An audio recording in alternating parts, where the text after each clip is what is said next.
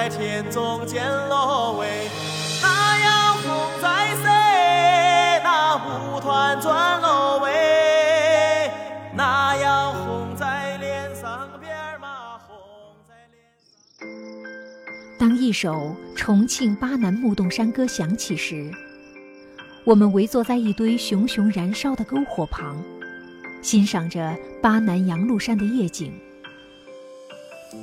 此时，抬头可见皓月当空，星光闪烁。乡间夜晚的缕缕凉风轻拂我的脸颊，记不起多久没有到这样清新的乡村居住，也记不起多久没有在这样的旷野休憩。停下匆匆的脚步，放下风尘仆仆的行囊。趁着月光皎洁，我仿佛奔跑在儿时外婆屋前的那一片田埂上。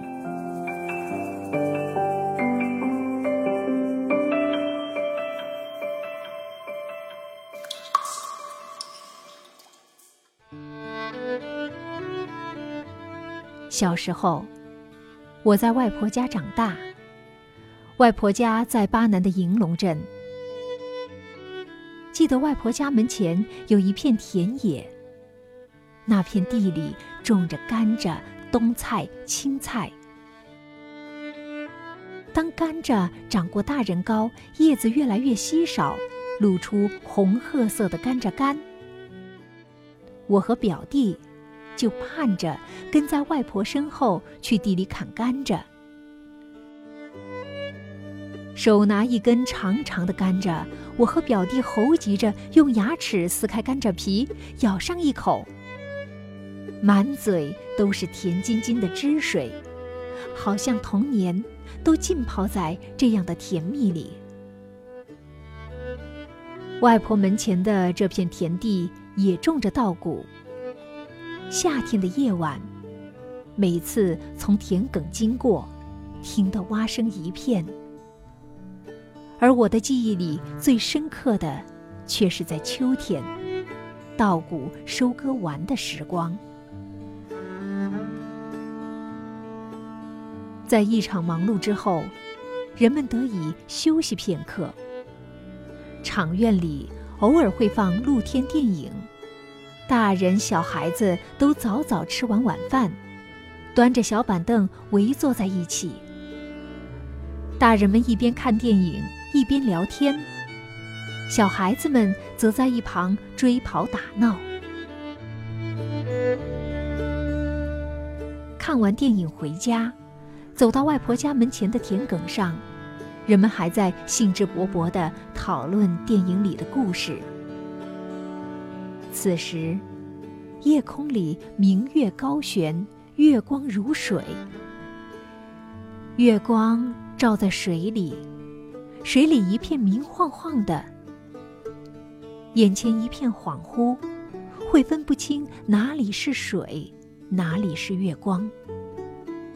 这个时候，有不小心一脚踩进水里的，会逗得大家哈哈大笑。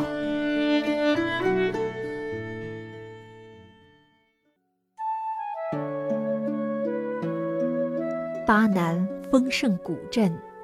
是一座有着上千年历史的文化古镇，具有一脚踏三县的特殊地理位置。现存建筑最早的建造年代为宋代，主要的传统街巷有福寿街、十字街、江西街。古镇较好的保存了明清时代的石板街。当我们一行人踏上斑斓的石板，石板上的苔藓依稀可见，青石板两旁有明清时期的吊脚楼。阳光从屋檐倾泻下来，一时会觉得时光慢了起来。这些青石板连接起了古镇古街，形成回字形的街巷。让人惊喜的是。这里仍然居住着老八县原住民。当你经过四合院时，会看见门窗、房檐、堂檐雕刻着精美的花鸟虫兽。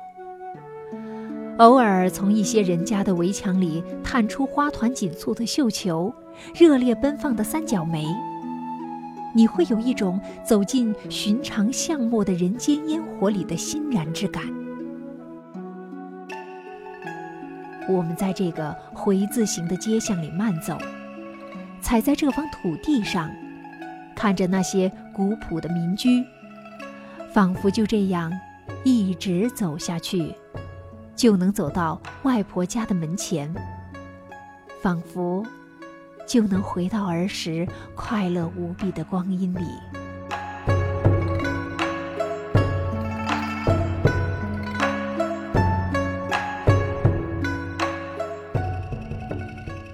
外婆菜，地道的农家自制咸菜。我的脚步停在了一家小摊前。一罐一罐的农家咸菜，引起了我的注意。随便上，随便上，那个咸菜味道巴适得很。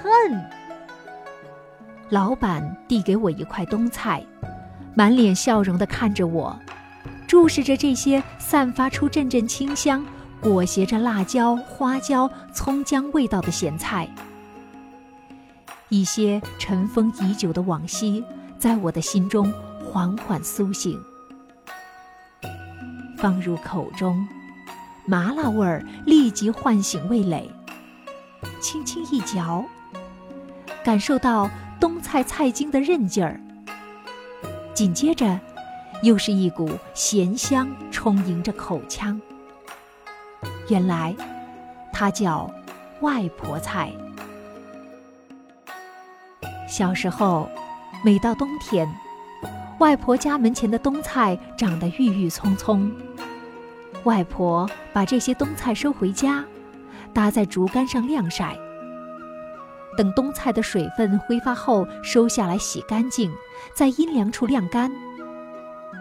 外婆将冬菜的叶和茎切成均匀的小段，再一层一层地铺在陶罐里腌制。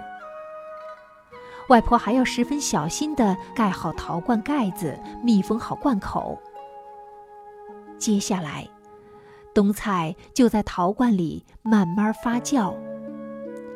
过了十天半个月，打开陶罐时，冬菜的清香会扑鼻而来。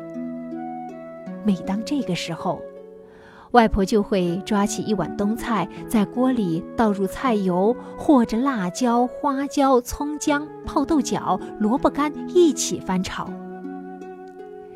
经过她的巧手一番煎炒，整个厨房都弥漫着浓烈的麻辣咸香。我就会跟在外婆身后，眼馋地望着碗里的菜。外婆会夹一口喂进我的嘴里。我就慢慢嚼着，品尝里面不同食材的味道。外婆告诉我，她做的是干咸菜。随后，这道咸菜就是我们饭桌上必不可少的美味。只要有这道干咸菜，我吃饭会特别香。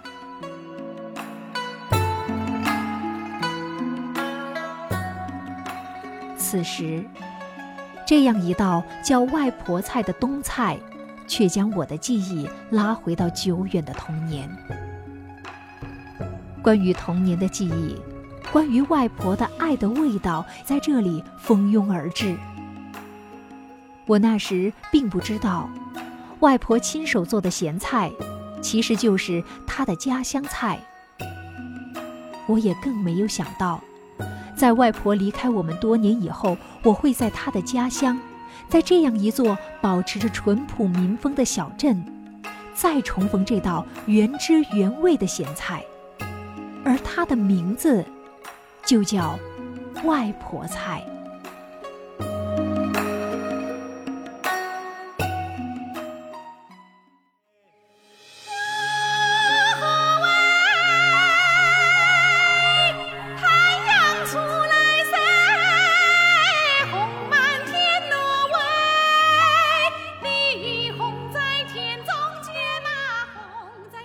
离开巴南时，这首名叫《什么红来红满天》的巴南非遗山歌一直回响在我的耳旁。巴南这片土地，传承着古老的巴文化，曾是我的祖辈辛勤耕耘的地方。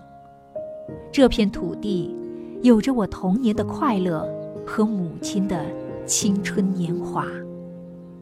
就像那些回字形的古街古巷，清风明月，却怎么也走不出内心深处的回归。